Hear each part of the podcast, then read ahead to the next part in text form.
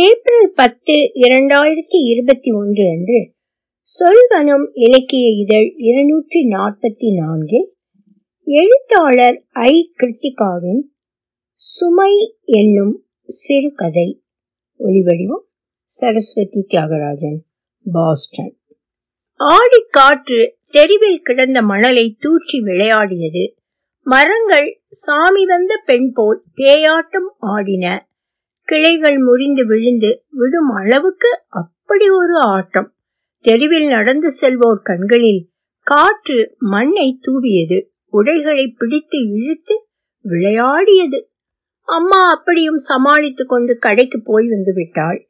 கையில் இருந்த மஞ்சள் பையை புடவைக்குள் மறைத்து பத்திரப்படுத்தி இருந்தாள். அதில் குழந்தைக்கு குளியல் சோப்பும் பவுடர் டப்பாவும் சில மளிகை சாமான்களும் இருந்தன. அம்மாவின் நாக்கு வறண்டிருந்தது. சொம்பு தண்ணீரை வாயில் சரித்து கொண்டாள். மணி பன்னிரண்டு ஆயிடுச்சு. குழந்தைய குளிப்பாட்டுறான் கொண்டு வா. கொல்லையில் வெயில் பழுத்து கிடந்த சிமெண்ட் தளத்தில் பலகை போட்டு அம்மா கால் நீட்டி அமர்ந்து கொண்டாள். குழந்தை இளஞ்சிவப்பு நிறத்தில் கூடை கவிழ்த்த தினசில் முடிக்கற்றைகள் புரள பாட்டி காலில் கையை காலை அசைத்தபடி கிடந்தது. சூடான நீர் ஊற்றியதும் கத்தத் தொடங்கியது. அம்மா செல்லம் கொஞ்சியபடியே சோப்பு போட்டாள். வெந்நீர் ஊற்றி கை கால்களை பிடித்து விட்டாள். இரண்டு கால்களையும் நேராக சேர்த்து வைத்து அழுத்தி விட்டாள். கஸ்தூரி மஞ்சளில் தண்ணீர் விட்டு குழைத்து உடலெங்கும் பூசி குளிப்பாட்டினாள். கடைசியாக தண்ணீரால் சுற்றி திருஷ்டி கழித்து தூக்கி கவிதாவின் கையில் கொடுத்தாள். சீக்கிரம் துவட்டிட்டு பால் கொடு. தண்ணீர் ஊற்றி சிமெண்ட் தளத்தை அலசி நிமிர்கையில் இழுப்பு வலித்தது. மெல்ல மெல்ல நிமிர்ந்து ஒரு நிலைக்கு வந்து உள்ளே நுழைந்த போது மணி பன்னிரண்டரை ஆகி இருந்தது. ஒரு பவுன்ல செயினும் அரை பவுன்ல கைக்கு காப்பும் போடணும். மனதில் முணுமுணுப்பு அடங்கவே இல்லை. உறக்கமின்றி படித்திருக்கும் போதும் சமைக்கும் போதும் அது முணுமுணுத்துக் கொண்டிருப்பது காதுகளில் விழுந்தபடி இருந்தது. மரக்கிளைகளில் அமர்ந்திருக்கும் பறவைகளின் தொடர்ச்சியான கிரீச்சிடல் போல அது சதா சத்தமிட்டு கொண்டே இருந்தது. குழந்தை பசி அடங்கி உறங்கத் தொடங்கி இருந்தது. நாட்டில் தங்கிவிட்ட பாலின் ருசி மகிழ்ச்சியை தந்தது போலும். அவ்வப்போது கண்ணத்தசைகள் இழக இதழ் பிரியாமல் சிரித்தது. பார்வதி தாமரை பூவை காட்டி விளையாட்டு காட்டுறா. அதான் பாப்பா சிரிக்குது என்றாள் அம்மா. திடீர் திடீரென உதடுகளை குவித்து செருமிய போது நரி மிரட்டல் என்றாள். வீட்டு வேலைகளுக்கு நடுவில் குழந்தையை கொஞ்சம் அவளுக்கு நேரமே இல்லை. போகும்போதும் வரும்போதும் என்ன பாக்குறீங்க யாரு நீங்க? இங்க எதுக்கு வந்தீங்க? என்று நின்று நாலு கேள்விகள் கேட்டுவிட்டு போனாள்.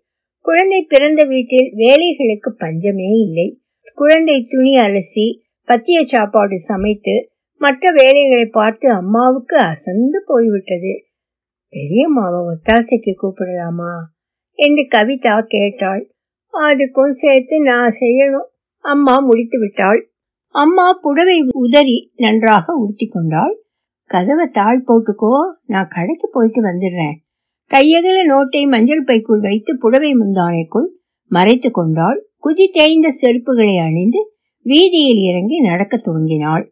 கடை அடுத்த தெருவில் இருந்தது. காற்று உலர்ந்த சருகை போல அவளை இழுத்துச் சென்றது. கொஞ்சம் சுதாரித்து நடக்க வேண்டி இருந்தது. இல்லாது போனால் அவளை தன் போக்குக்கு இழுத்துச் சென்று விடும் போல் இருந்தது. அம்மா மனதில் முணுமுணுப்பை பொறுக்க மாட்டாமல் அல்லாடி கொண்டிருந்தாள். இப்போது காற்று வேறு. சேர்த்து வைத்த காசு சிசேரியனுக்கு செலவழிந்ததிலிருந்தே மனம் முணுமுணுக்க தொடங்கிவிட்டது. அதெல்லாம் உங்களுக்கு தெரியாததா? என் பொண்ணுக்கு உங்களை கேட்டுத்தானே செஞ்சேன்.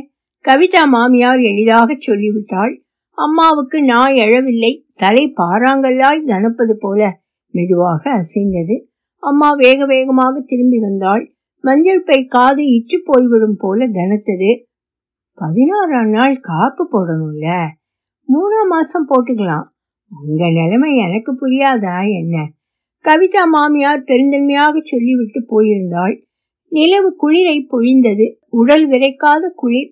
காற்று அடங்கி தணிந்திருந்தது. அம்மா கால் நீட்டி குழந்தையை படுக்க போட்டிருந்தாள். இரவு உணவை முடித்த பிறகு அவளுக்கு சற்று ஓய்வு கிடைக்கும். அந்த நேரத்தில் குழந்தையை அவள் கவனித்துக் கொள்வாள். தா பூ தாமரப்பூ தாயார் கொடுத்த தாழம்பூ என்று பாடுவாள். நாளைக்கு பையெடுத்துட்டு கடைக்கு போய் சாமான் வாங்கிட்டு வர்றீங்களா? என்று கேட்பாள். ஊருக்கு போனதும் பாட்டியை மறந்துடக்கூடாது. அடிக்கடி வந்து பார்க்கணும். சரியா? என்பாள். கவிதாவுக்கு சிரிப்பு வரும். அம்மா குழந்தையை கவிதாவிடம் தந்துவிட்டு எழுந்தாள். கால்கள் மரத்து போயிருந்தன. அடியெடுத்து வைக்க சிரமமாயிருந்தது. நின்று சுவரை பிடித்து கொண்டு கொல்லைப்புறம் போனாள். வயிறு முட்டிற்று தாமதித்தால் புடவை நனைந்துவிடும் அபாயத்தில் இருந்தது. அப்படியே சாக்கடை அருகில் ஒதுங்கி கால் கழுவிக்கொண்டு உள்ளே வந்தாள். மறுநாள் கவிதாவின் ஒன்றுவிட்ட நாத்தனார் குழந்தையை பார்க்க வருவதாக இருந்தாள். அவளுக்கு பாயசத்துடன் சாப்பாடு போட வேண்டும். மறுநாளைக்கான வேலைகள் நினைவில் வந்து உடம்பை அசத்தின. லைட் அணைச்சிருவா அம்மா சத்தம் வராமல் கேட்டாள். குழந்தை பெரும் பெரும் மூச்சுகள் எடுத்து உறங்கிக் கொண்டிருந்தது. விளக்கணைத்து படுத்தபோது கால்கள் வலித்தன. உடம்பின் ஒரு பகுதி போல் அல்லாமல் அவை தனித்து சதா வலித்து கொண்டே இருந்தன. அம்மா கொஞ்சம் மண்ணெண்ணெய் எடுத்து கால்களில் தேய்த்து விட்டுக் கொள்வாள். இப்பொழுது எழுந்து புட்டியை எழுப்பதற்கே அலுப்பாய் இருந்தது வலிந்து கண்களை மூடிக்கொண்டாள் அரவ மடங்கி கனத்த இருளுக்குள் கிடந்தபோது மனதின் முணுமுணுப்பு கேட்க துவங்கியது. ஒரு பவுன்ல செயினும் அரை பவுன்ல கைக்கு காப்பும் போடணும். அம்மா இருளை வெறித்தாள். நாள் ஒன்றிலிருந்து யோசித்து பார்த்தோம். ஒரு வழியும் புலப்படவில்லை. அரும்பாடுபட்டு சேர்த்து வைத்த காசு கவிதாவின் கல்யாணம் நடத்த போதுமானதாயில்லை. கொஞ்சம் கடனும் வாங்க வேண்டி இருந்தது. வாங்கிய கடனை அடைக்க வீட்டு பத்திரம் அடகுக்கு போனது. அதை இன்னும் மீட்டபாடில்லை அதற்குள் இன்னொரு செலவு. அம்மா மாதத்தின் முதல் வாரத்தை மிகவும் எதிர்பார்த்தாள். அப்பாவின் இறப்புக்கு பிறகு பாதியாகி போன அரசாங்க உதவித்தொகை. அவளை வாழ்க்கையோடு இணைத்திருந்ததில் முதல் வார நாட்கள் அவளுக்கு சந்தோஷத்தை தந்தன. மளிகைக்கடை கணக்கை தீர்க்க செல்லும் நாட்களில் அவளுக்கு கால்கள் நடுங்கவில்லை. தெருவில் ஒரு பூனை போல பதுங்கி செல்லாமல் நிதானமாக நடந்தாள்.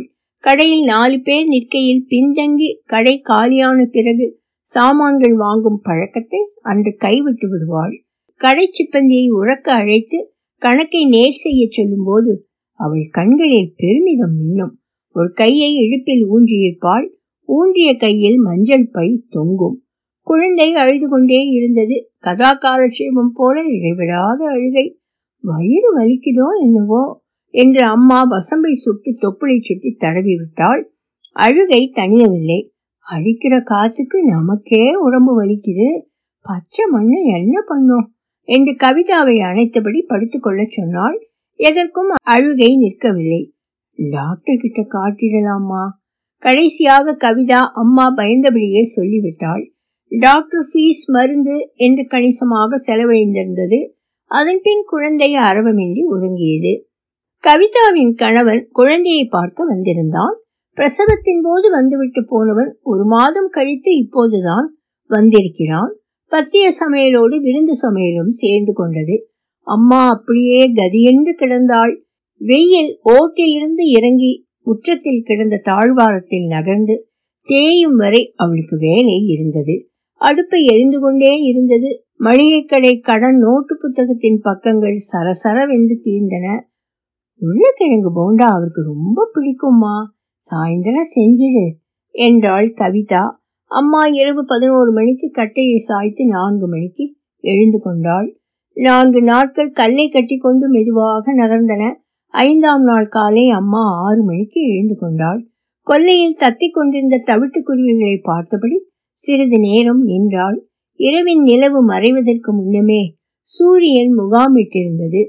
அம்மா ஞாபகம் வந்தது போல் பரபரவென்று இயங்க ஆரம்பித்தாள். பஞ்சாயத்து போர்டு குழாயில் வந்த நீரை குளத்தில் பிடித்து உள்ளே கொண்டு வந்தாள். சாப்பிட்ட பாத்திரங்களை கழுவி கவிழ்த்தாள். வெந்நீர் கொதிக்க வைத்து கவிதா குளிக்க வாளியில் நிரப்பினாள். அவளின் பொழுதுகளில் வேலைகள் சங்கிலி கண்ணிகளாய் தொடர்ந்தன. அம்மா உச்சி உருமும் நேரத்தில் ரேஷன் கடையிலிருந்து திரும்பி வந்தாள். முகம் சுட்ட கத்திரிக்காய் போல கருத்திருந்தது. தலைமுடி கலைந்து பஞ்சுமிட்டாய் போல பம்மலாய் அடர்ந்திருந்தது. கடையில ஏகப்பட்ட கூட்டம். கியூல நின்னு சாமான் வாங்கறதுக்குள்ள போதும் போதும்னு ஆயிடுச்சு. அம்மா மின்விசிறிக்கு கீழே கால் நீட்டி அமர்ந்தாள். குதி கால்களில் வெடிப்புகள் ஓடியிருந்தன. கவிதாவின் முகம் பிரகாசித்தது. அவள் ஏதோ சொல்ல விழைந்தது புரிந்தது. என்னடி? அம்மாவின் தலை கேள்வியாய் அசைந்தது. பாப்பா கொஞ்ச நேரத்துக்கு முன்னாடி என்னை பார்த்து சிரிச்சதுமா முகம் பார்த்து சிரிக்க ஆரம்பிச்சாச்சா? அம்மாவின் முகத்தில் மகிழ்ச்சி ரேகைகள் மின்னி மறைந்தன. கை காலை அசைத்தபடி கிடந்த குழந்தையை பார்த்தாள். கண்ணுல முடி விழுந்து மறைச்சது. எடுத்து விட்டேன். ஈன்னு ஒரே சிரிப்பு. மூணாவது மாசம் முகம் பார்த்து சிரிக்கும் வாங்க. அம்மா பட்டென்று சொல்லிவிட்டாள். அவளுக்கு பகீர் என்றது. ஒரு பவுன்ல செயினும் அரை பவுன்ல கைக்கு காப்பும் போடணும். மனம் முணுமுணுத்து கொண்டிருந்தது. ஒலி வடிவம் சரஸ்வதி தியாகராஜன் பாஸ்டன்.